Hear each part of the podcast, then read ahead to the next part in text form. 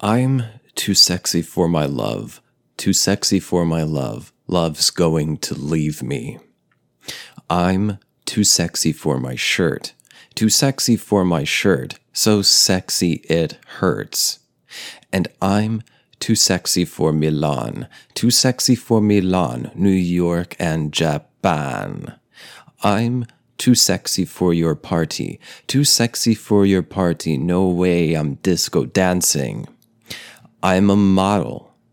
You know what I mean, and I do my little turn on the catwalk. Yeah, on the catwalk.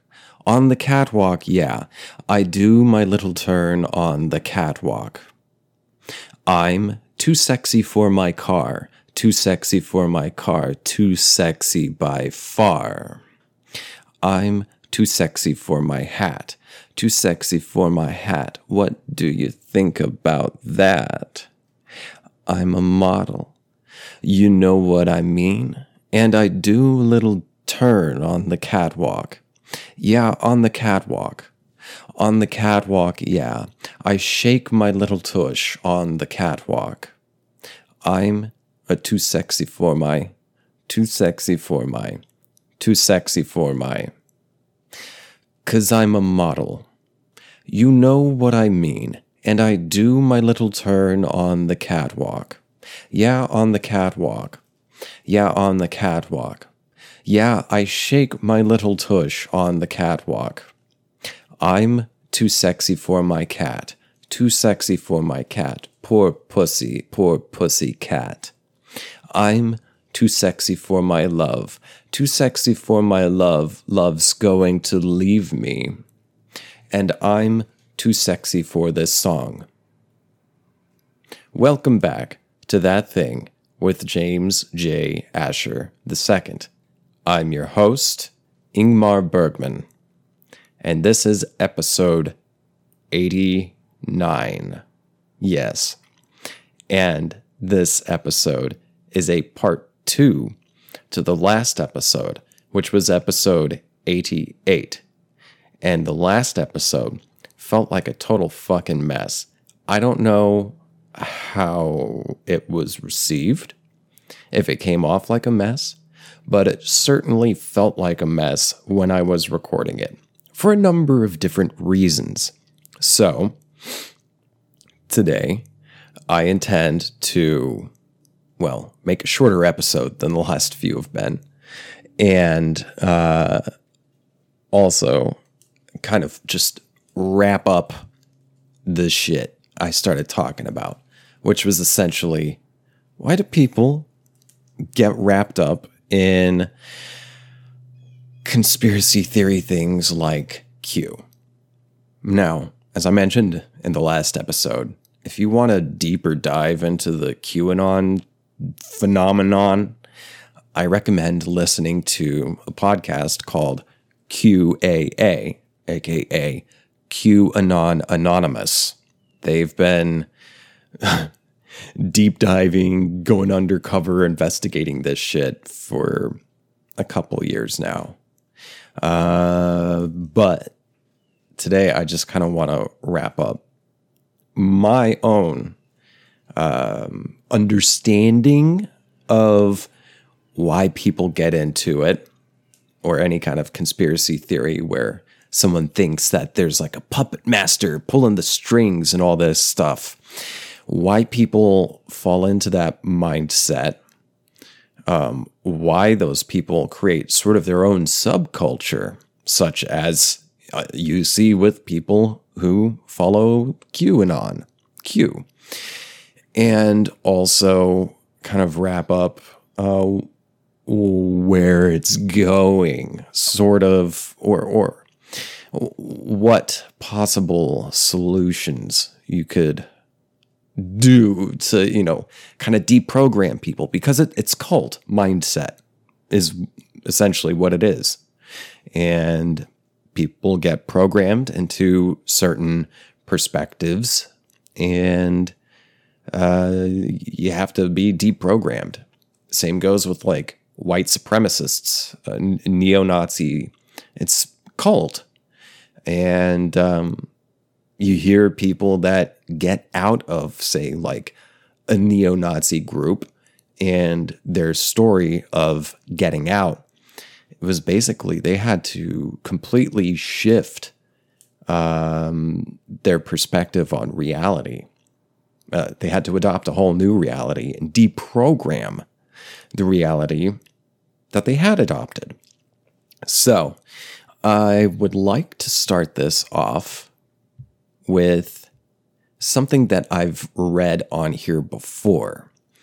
Uh, and I'm just going to go ahead and read it, and then I'll sort of I try to give some cues on why I'm reading it.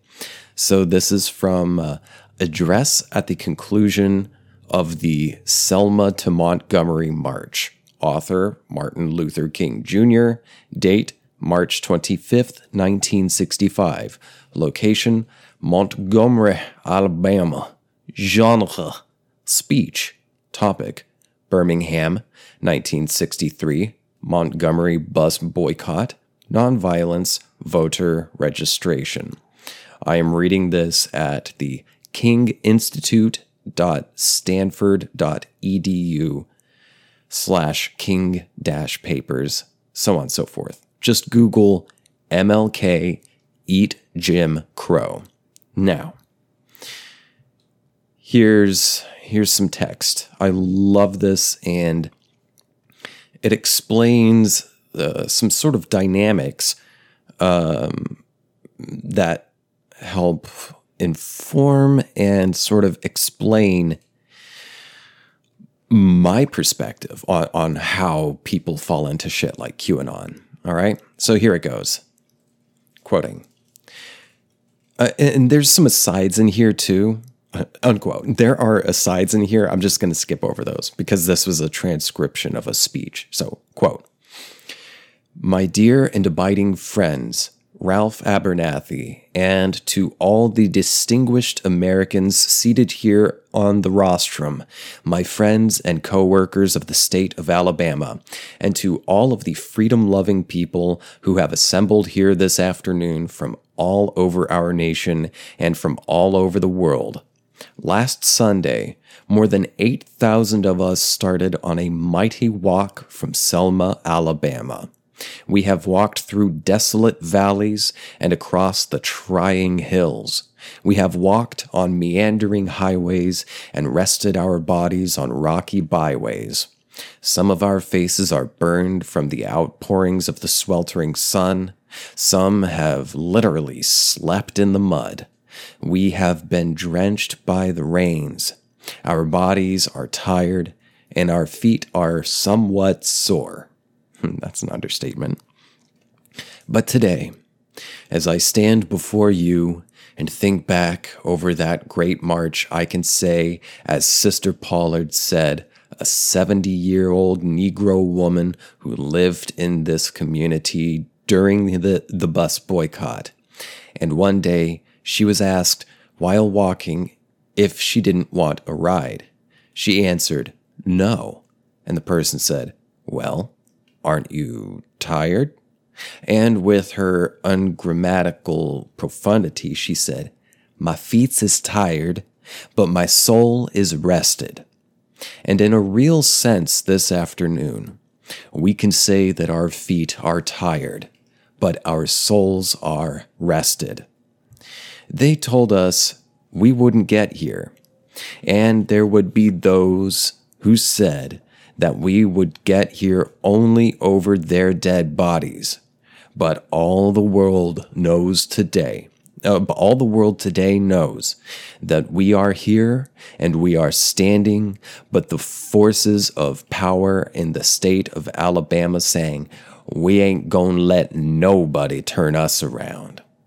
Now, it is not an accident that one of the great marches of American history should terminate in Montgomery, Alabama. Just 10 years ago, in this very city, a new philosophy was born of the Negro struggle. Montgomery was the first city in the South in which the entire Negro community united and squarely faced its old, age old oppressors. Out of this struggle, more than bus desegregation was won. A new idea, more powerful than guns or clubs, was born. Negroes took it and carried it across the South in epic battles that electrified the nation and the world. Yet, strangely, the climactic conflicts always were fought and won on Alabama soil.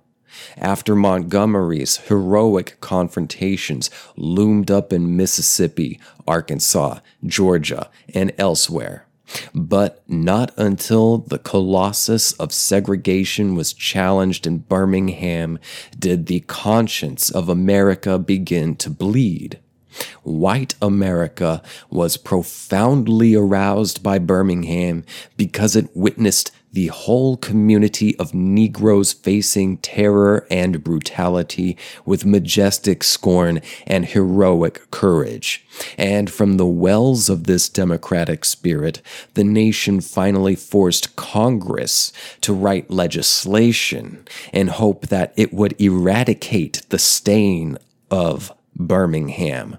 The Civil Rights Act of 1964 gave Negroes some part of their rightful dignity, but without the vote, it was dignity without strength. Once more, the method of nonviolent resistance was unsheathed from its scabbard, and once again, an entire community was mobilized to confront the adversity and began, and again, the brutality of a dying order shrieks across the land. Yet, Selma, Alabama became a shining moment in the conscience of man. If the worst in American life lurked in its dark streets, the best of American instincts arose passionately from across the nation to overcome it. There never was a moment in American history more honorable and more inspiring than the privile- than the pilgrimage of clergymen and laymen of every race and faith pouring into Selma to face danger at the side of its embattlement embattled Negroes. Hold on a second. Let me make sure I've got the right. Yes, it is. Okay, thank God uh, at the side of its embattled Negroes. The confrontation of good and evil compressed in the tiny community of Selma generated the massive power to turn the whole nation to a new course. A president born in the South had the sensitivity to feel the will of the country, and in an address that will live in history as one of the most passionate pleas for human rights ever made by a president of our nation, he pledged the might of the federal government to cast off the centuries old blight. President Johnson rightly praised the courage of the Negro for awakening the conscience of the nation. On our part, we must pay our profound respects to the white Americans who cherish their democratic traditions over the ugly customs and privileges of generations and come forth boldly to join hands with us from Montgomery to Birmingham, from Birmingham to Selma, from Selma back to Montgomery, a trail wound in a circle long and often bloody, yet it has become a highway up from darkness. Alabama has tried to nurture and defend evil, but evil is choking to death in the dusty roads and streets in the of this state. So I stand before you this afternoon with the conviction that segregation is on its deathbed in Alabama. And the only thing uncertain about it is how costly the segregationists and Wallace will make the funeral. Our whole campaign in Alabama has been centered around the right to vote. In focusing the attention of the nation on and the world today on the flagrant denial of the right to vote. We are exposing the very origin, the root cause of racial segregation in the Southland. Pause. Unquote. In my mind, while I was reading that, I was thinking of, for example, I live in Texas. Texas Republicans or Republicans across the board thrive on voter suppression, not election fraud. They'll tell you it's all election fraud. No, no, no, no. Voter suppression. Closing down voting sites, especially in communities where there are poor and or brown people. Those two things usually go together, and that's kind of fucking by design, as you'll find out in this speech. I proceed. Quote Racial segregation as a way of life did not come about as a natural result of hatred between the races immediately after the Civil War. There were no laws segregating the races then. This is true. And as the noted historian C. Van Woodard Woodward in his book The Strange Career of Jim Crow clearly points out, the segregation of the races was really a political stratagem employed by the emerging bourbon interests in the South to keep the Southern masses divided and Southern labor the cheapest in the land. Think, this is me, think right to work, quote, right to work. It's flagrant anti union, anti labor organizing legislation, the right to work. That's like calling a, a federal uh, department, you know, a, a state department that is devoted toward war, calling it the peace department. You know, it's the play on words. Okay, let's take it back a little bit because I want to I want to reiterate this here. Quote Our whole campaign in Alabama has been centered around the right to vote in focusing the attention of the nation and the world on the flagrant denial of the right to vote, we are exposing the very origin, the root cause of racial segregation in the Southland. Racial segregation as a way of life did not come about as a natural result of hatred between the races immediately after the Civil War. There were no laws segregating the races then. And as the noted historian C. Van Woodward in his book The Strange Career of Jim Crow clearly points out, the segregation of the races was really a political stratagem employed by the emerging bourbon interests in the South to keep the Southern masses divided and Southern labor the cheapest in the land. You see, it was a simple thing to keep the poor white masses working for near starvation wages in the years that followed the Civil War. Why, if the poor white plantation or mill worker became dissatisfied with his low wages, the plantation or mill worker would merely threaten to wait, wait, let me start. I fucked that up. You see, it was a simple thing to keep the poor white masses working for near starvation wages in the years that followed the Civil War. Why, if the poor white plantation or mill worker became dissatisfied with his low wages, the plantation or mill owner would merely threaten to fire him Yo, were you walking back there? Oh no, that's the neighbor.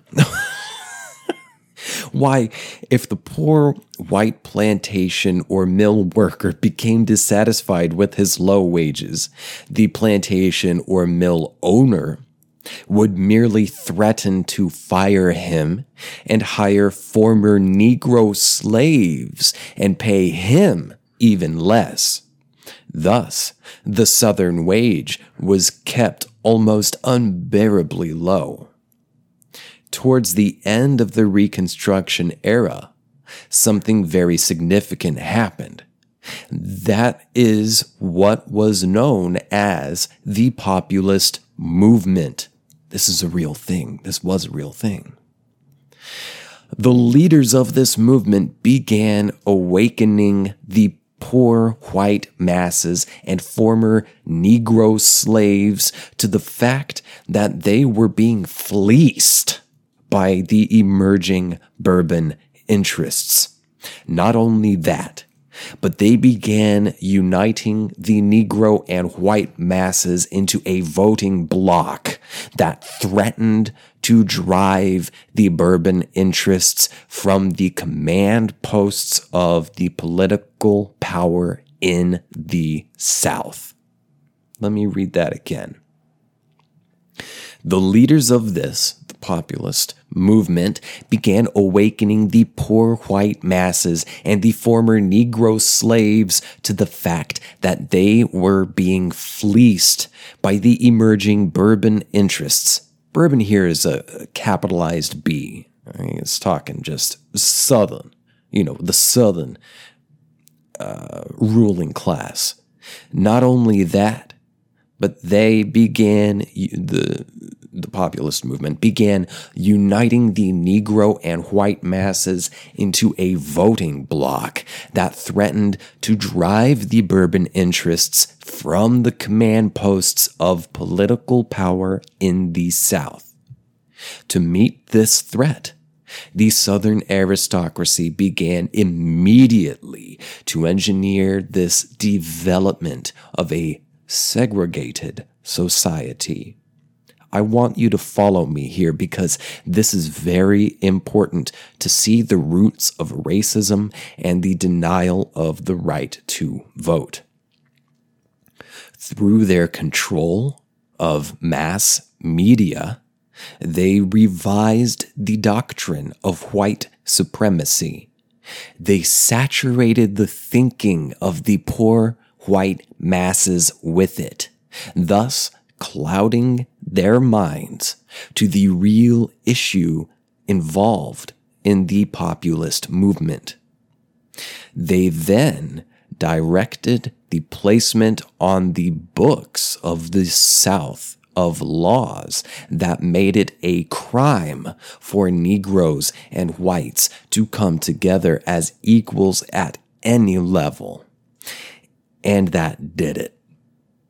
That crippled and eventually destroyed the populist movement of the 19th century. If it may be said of the slavery era that the white man took the world and gave the Negro Jesus, then it may be said of the Reconstruction era that the Southern aristocracy took the world and gave the poor white man Jim Crow. He gave him Jim Crow. And when his wrinkled stomach cried out for the food that his empty pockets could not provide, he ate Jim Crow, a psychological bird that told him that no matter how bad off he was, at least he was a white man better than the black man, and he ate Jim Crow. And when his undernourished children cried out for the necessities that his low wages could not provide, he showed them the Jim Crow signs on the buses and in the stores, on the streets, and in the public buildings. And his children too learned to feed upon Jim Crow, their last outpost of psychological oblivion. Thus, the threat of the free exercise of the ballot by the Negro and the white masses alike resulted in the establishment of a segregated society. They segregated Southern money from the poor whites. They segregated Southern Moors from the rich whites. They segregated Southern churches from Christianity. They segregated Southern minds from honest thinking. And they segregated the Negro from everything. That's what happened when the Negro and the white masses of the South threatened to unite and build a great society, a society of justice where none would prey upon the weakness of others, a society of plenty where greed and poverty would be done away, a society of brotherhood where every man would respect the dignity and worth of human personality. And I'm going to end it right there. Let's see. Actually, I'm not sure I've ever read beyond that point. Let's see. Yada, yada, yada. Yes, we are on the move and no wave of racism can stop us. Yada, yada. Okay, so why did I read all that stuff? What was that about? That was about the message. There's a lot in the message that Mr. Martin Luther King said here, Jr. uh, but the lessons from that speech that I want to highlight in regard to this topic are that racism and racist policies are not natural things. These are inventions. These are inventions used to separate people and get people fighting one another. But what kind of people? Usually, people who don't have, uh, it's usually a, a lot of people who individually do not have nearly as much power as some other people. And those some other people usually tend to have way more power, individually, even. It's a tale as old as time. I started talking about it in the last episode about what happened in pre revolutionary America. Although, ever since I had my friend Mark on here, like year before last, uh, he studied history and he turned me on to the idea of like it was not a revolutionary war, it was a war for independence. If it were a revolution, that would have been different. If it were a revolution, it would have been more of a populist kind of thing. It would have been more of a democracy kind of a thing. And there were a bunch of revolutionary uprisings happening in the United States. I have since learned, since my conversation with him, with Mark, there was lots of revolutionary activity happening in what we now call the United States, back then, the American colonies there was a lot of revolutionary activity happening because wealth disparity.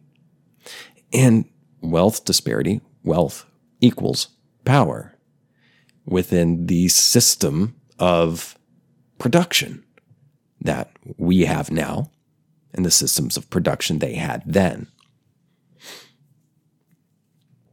You need things to survive to feed your body, you need food, water, shelter to protect you from the elements. You need materials. And some of these materials take labor. So one or more people have to put in labor, work to create a thing. let's call that thing a commodity. So it takes a person so much time, so much material, so much energy, so much creativity, and focus and logic, of course, to make a commodity. And we need these commodities to live. However, there's an interesting thing that happens when people are making commodities. Say, when you're cutting down trees to get the wood to make chairs, while you're cutting up that wood, you are creating sawdust. You can sell that sawdust to uh, people who have chicken coops, right? Put sawdust down on their floor. And you can get some money in return for that, or, or, or trade for other commodities um, in exchange for the commodity you're giving them. And, well, long and short, I'm not going to give you a full. Uh, a full analysis of commodity and commodity fetishism. That's getting into stuff. I'm trying to avoid a certain trigger word, but I'm going to use it. Uh, stuff that sort of um, analyzes capitalism and critiques it. You know, looks at capitalism and takes it a step further, or, or, or just basically offers a critique of all things, not just capitalism, but a critique of the way power is distributed between individuals, between groups, um, between a body and its environment, distribution of power. This is Marxist study stuff, okay? And some people really get triggered when they hear that name. And some people really get triggered when they think of the bare thought that uh, such a thing as capitalism could ever be critiqued. Some people get triggered when they hear someone else say that this is not the end all be all. We are not at the end of history. And just like everything else before, things change and they must change if we are to survive human, humanity and the environment.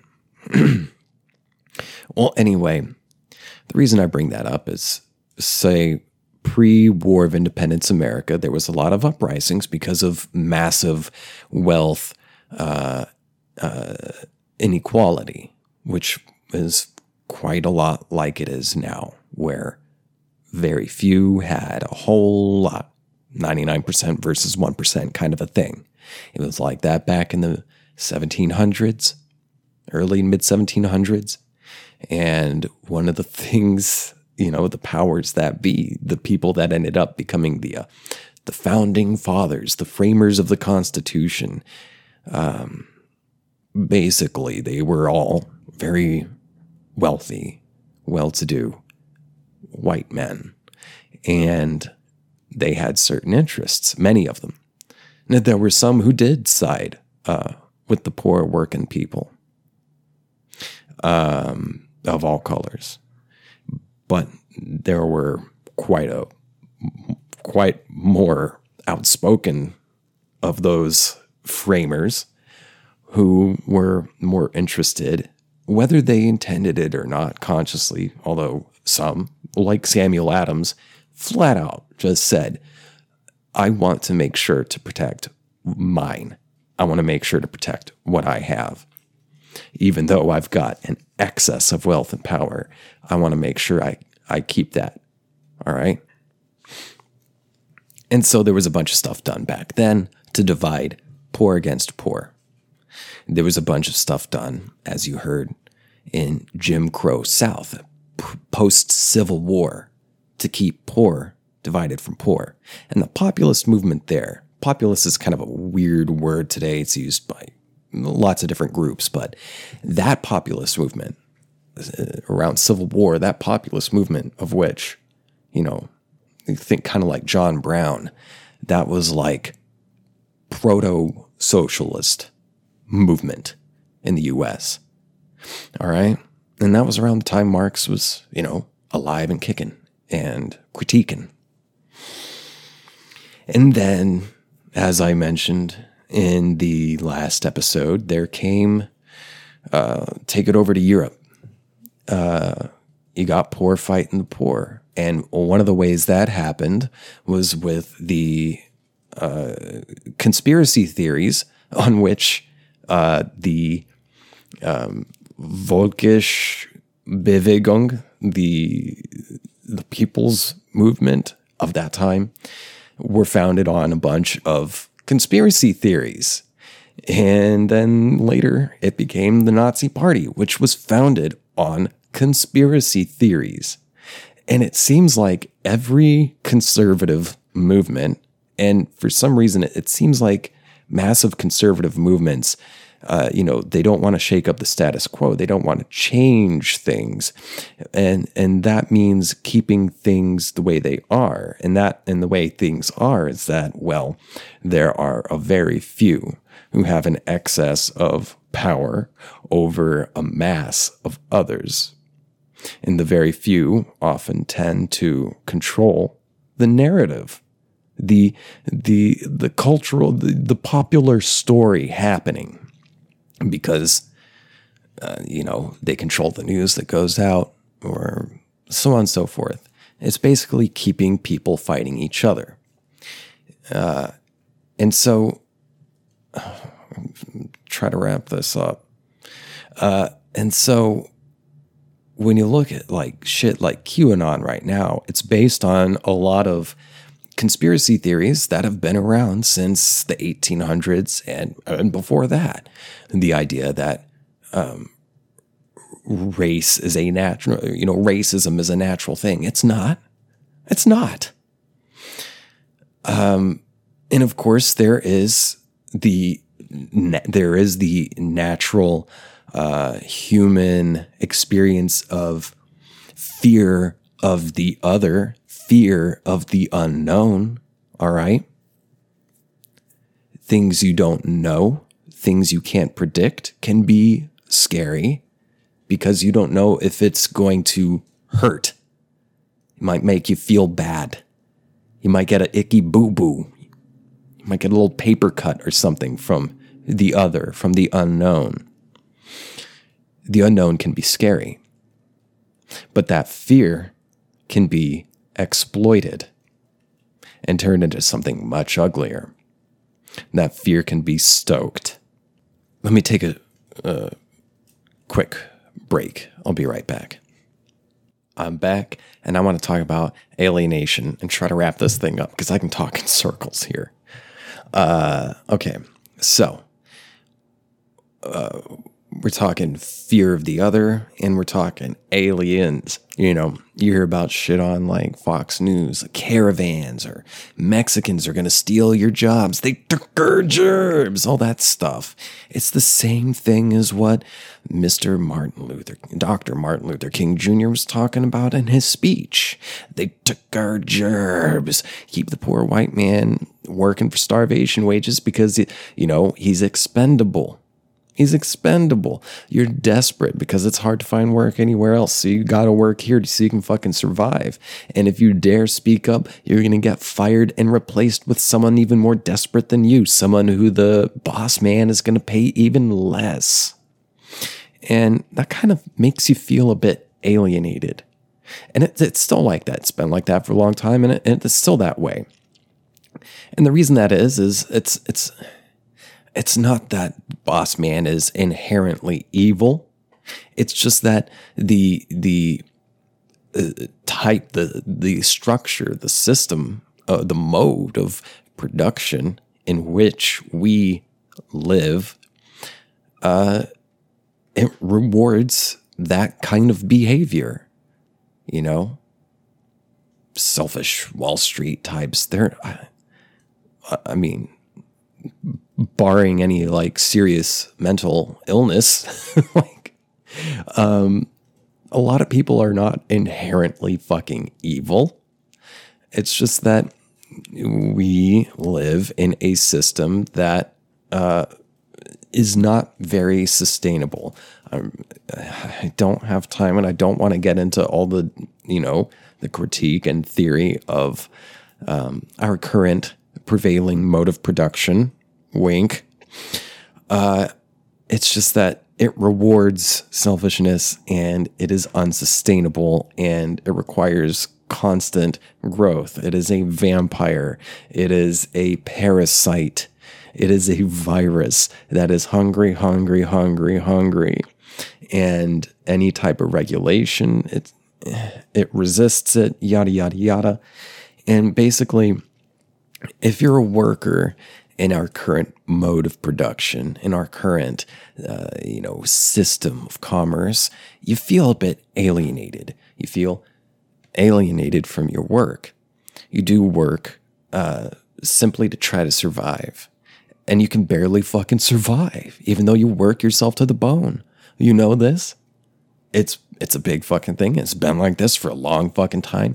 People have been saying that for a long, saying this, critiquing this for a long fucking time. And those people getting critiqued have been pushed down, left out, or flat out smeared, smeared, smeared in media that is owned, well, you know, m- mainstream media that is owned by wealthy people who, because they function in a system that is unsustainable and that rewards um, you know, basically exploiting people.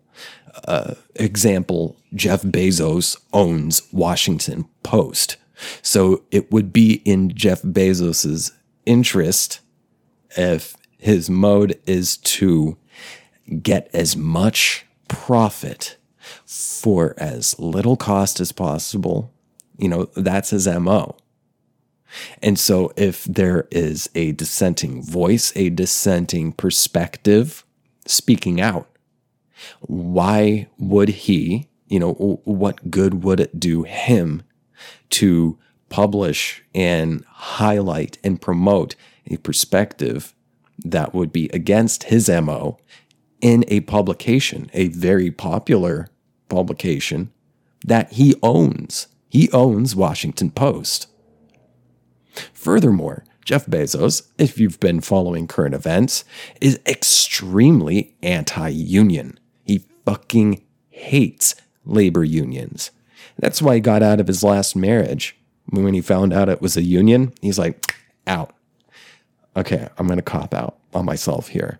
I stole that joke from Twitter. I don't remember who it was, but I loved it uh, and the uh, CEO or whatever fucking chair he is of Whole Foods, also very, very, very fucking anti union.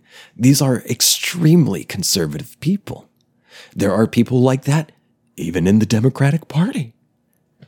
Example, what's his name? Man- Manchin? Joe Joe Manchin?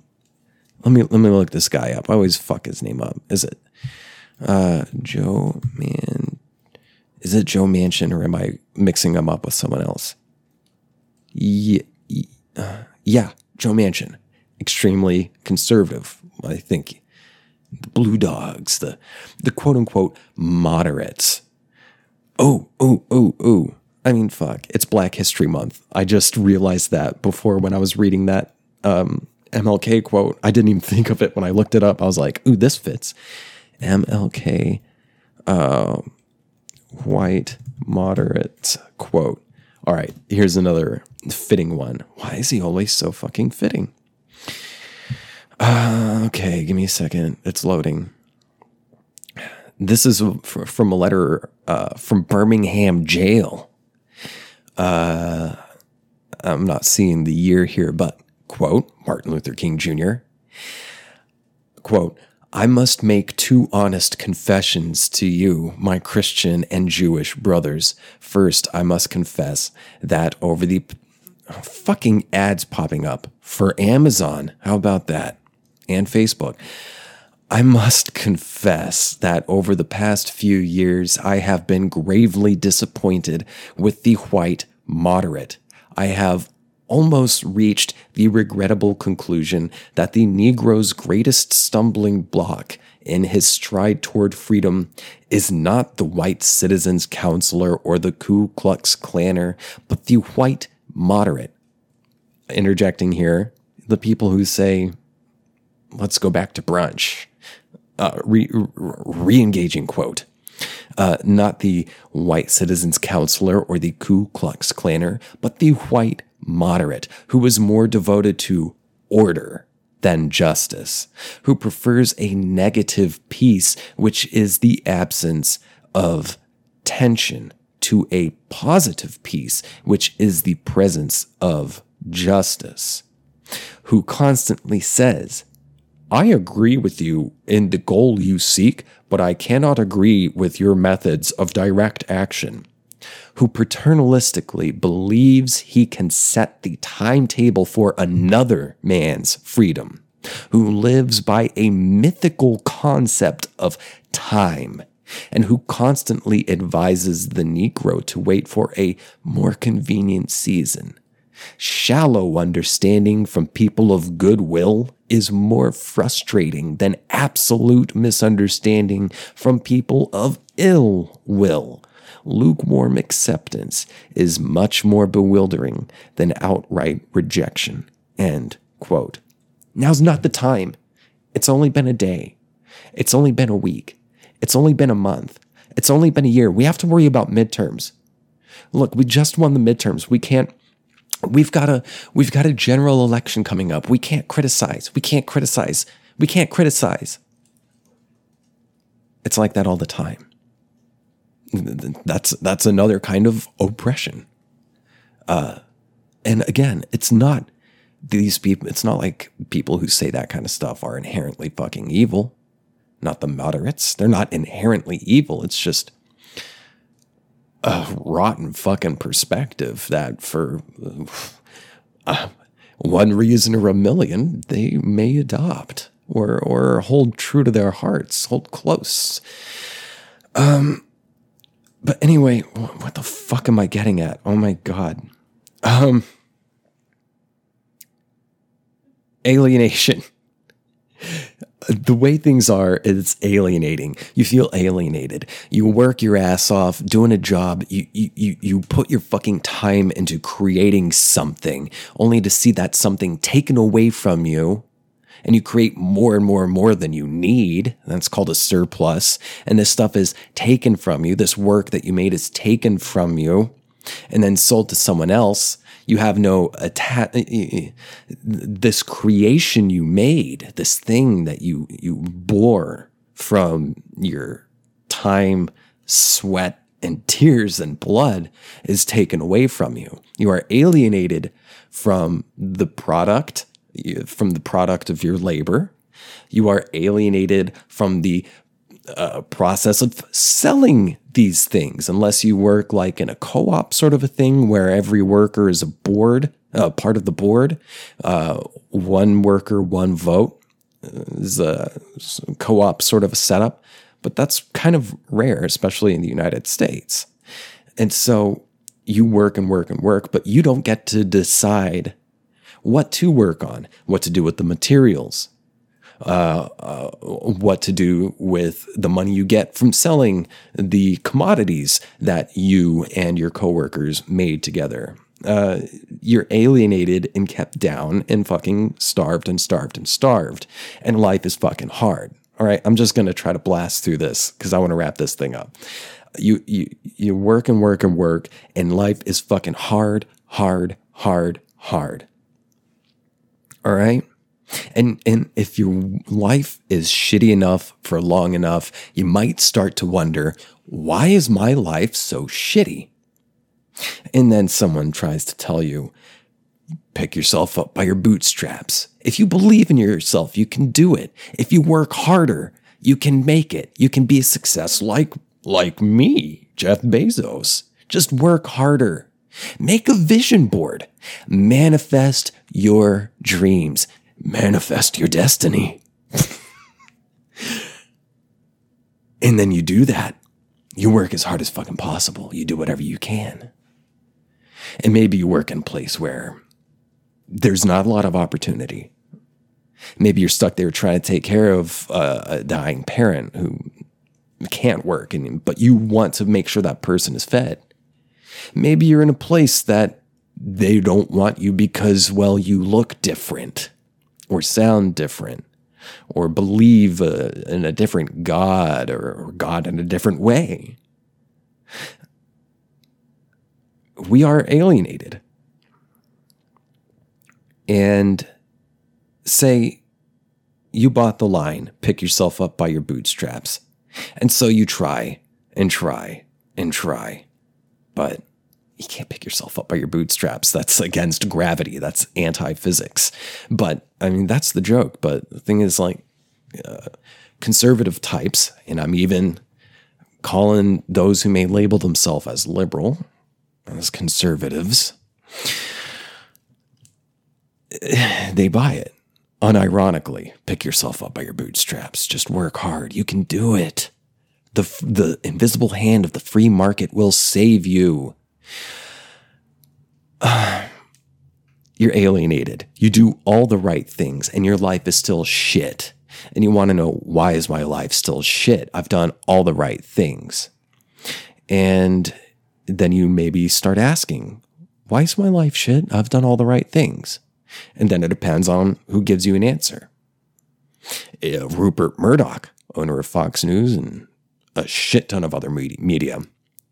I'm not even going to begin to get into the media machine. It's genius, evil fucking genius, but genius. Uh, the fascists in the world have their media machine. And also, that's kind of really how the Nazis grew too, was propaganda, media. But again, it's a whole other thing. I'm trying to not get in, not get distracted here. If someone might answer you saying, well, the reason things are so hard is because there's Mexicans taking your job. The reason things are so hard is, well, there's communists going to eat your kids. Well, the reason things are so hard is blah, blah, blah, blah, blah, blah, blah, blah, blah, blah, blah, blah. People in power who have power, who want to hold on to that power, will come up with a million different fucking stories, except for one the story that your life is fucking hard because I am reaping the reward of your work. Period. The reason your life is so hard is because, well, I'm getting a whole lot of stuff off of your blood, sweat, tears, time, and energy. All right.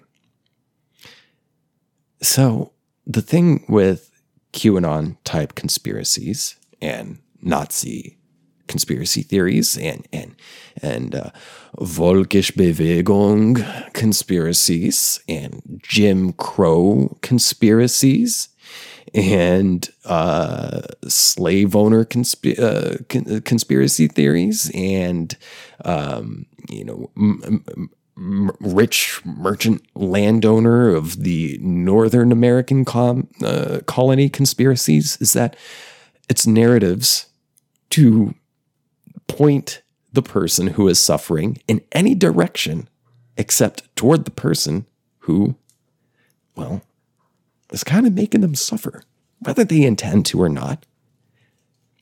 They're probably not evil.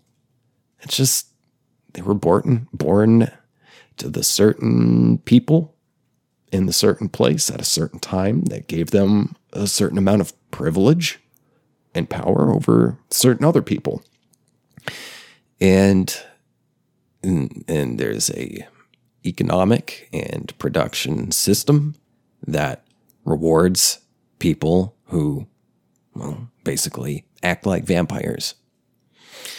And it's just a it's a very complex issue, but essentially the reason people fall into QAnon stuff, I say, any conspiracy theory is the idea that someone is controlling. It, it basically these types of conspiracy theories obfuscate from the real conspiracy. There are real conspiracies, people conspiring together to stay in power, to keep what they have, to keep the stuff you make. And that's kind of what happens. So the the core, like I said in the last episode of these Q conspiracy theories, is the core of the Nazi white supremacist uh, conspiracy theories that is inherently uh, anti-Jewish, anti-Catholic, anti anti everything except us, basically. Um, uh, anti socialist, anti Marxist, anti brown people, so on and so forth. Um, it's theories that are put forth from narratives that are put forth from people like like Rupert Murdoch, who come up with a million different things and you know, it's like a game of telephone where you say one thing and then by the time the message get back gets back to you, it, changes. That's how these. That's how a lot of things work. Things transform.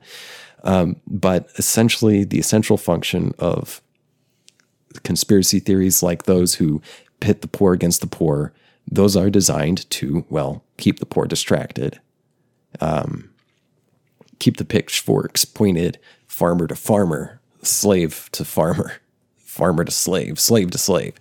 Keep the poor fighting the poor, keep the low fighting the low. So they're too distracted to realize that they're all getting fucked by the high. Um, and that's kind of how the Q thing functions. It divides people. It says, oh, it's it's the the Marxist, communist, socialist. It's uh, it's uh, it's BLM. It's it's so on and so forth. It's the Jews. The Earth is flat and and also round and hollow at the same time, and and the sun's actually made out of ice and Atlantis, uh, so on and so forth basically, it is a very poor, cheap, and sad explanation for why someone feels so alienated, why their life is so hard. And so, uh, my friend Wade asked the good question that I kind of touched on in the last episode as well. Um, if it if if it's alienation, then why are um, the most marginalized people, immigrants and such, why are they not the ones spearheading the QAnon stuff, like the insurrection at the Capitol on January 6th, 2021? And there's historical precedent for that. Uh, and that would be, for example, um, in pre independent America, United States.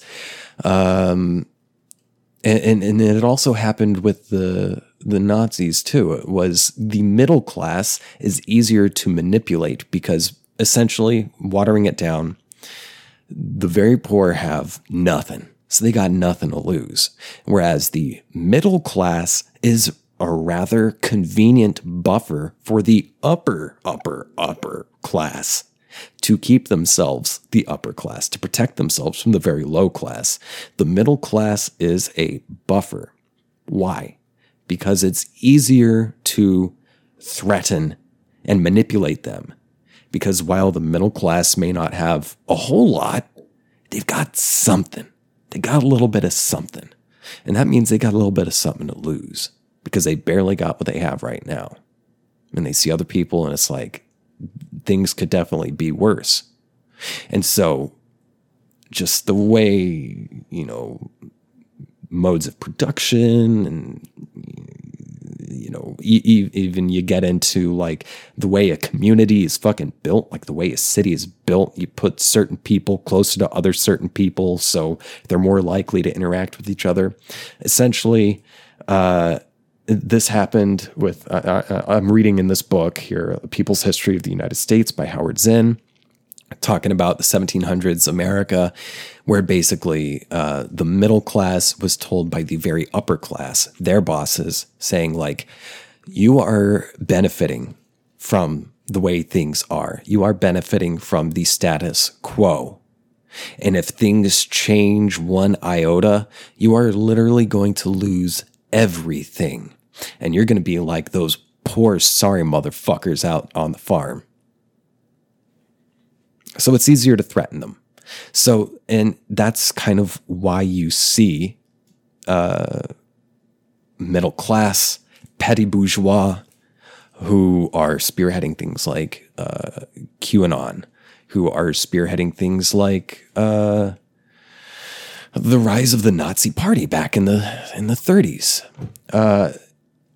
It's basically people who benefit, if only a little bit, from some type of uh, hyper alienation of other peoples, uh, people who benefit from a certain type of privilege.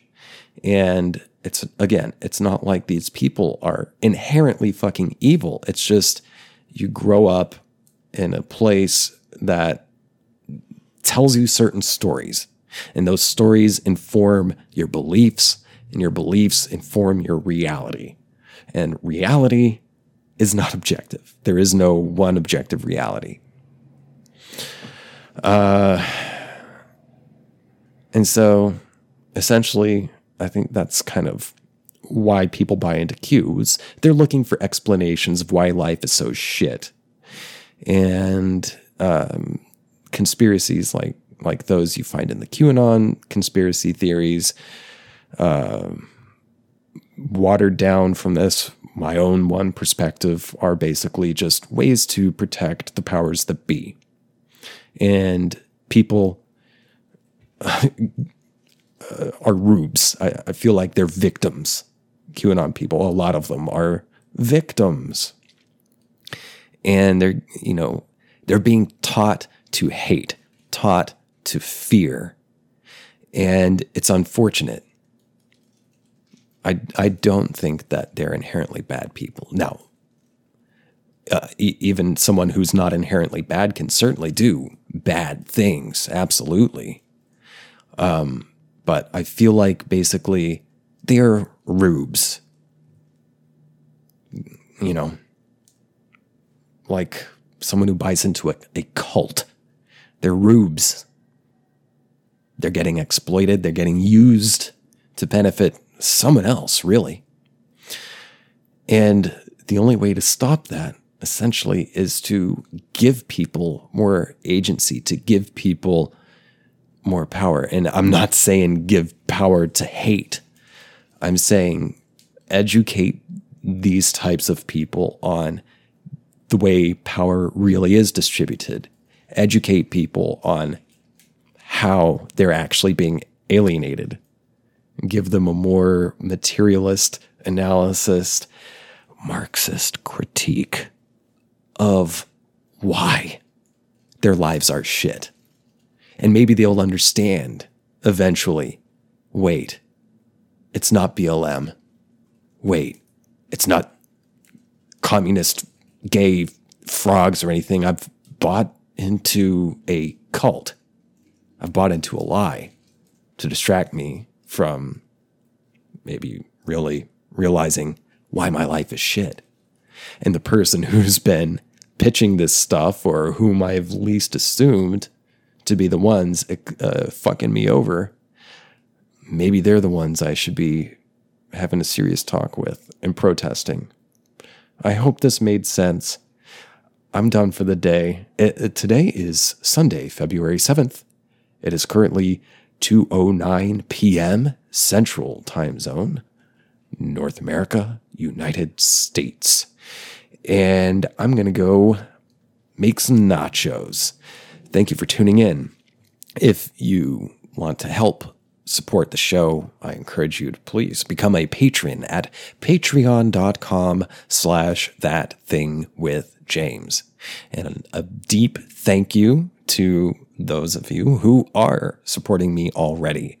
Uh, your donations are greatly valued and are a big help. Uh, let's see what else. If you have any ideas of a topic or subject for me to cover, or if you have like a story you want me to cover on the show, or if you have advice that you'd like me to, you know, give on the show, send me an email at thatthingwithjames at gmail.com. Or you could slide into my DMs or just check out my fire posting game on Instagram and Twitter My handle is at James J. Asher. I am always in search of new memes and quality shit posts. You can put those, uh, post them on my subreddit, r slash that thing with James. Thank you for tuning in. I I hope I wrapped some stuff up in this episode. Um, and uh, yeah, Wade, you said it. You said it right, man. You said it more succinctly than I could. It, the greatest trick the ruling, if I'm paraphrasing here, the greatest trick the ruling class could pull on the middle and lower, the working class, middle and lower classes, is to believe that the threat, uh, the threat to the upper class is a bigger threat to them. I know I butchered it, but you get it. Uh, thanks for tuning in. I love you. Catch you in the next episode. Episode. Bye.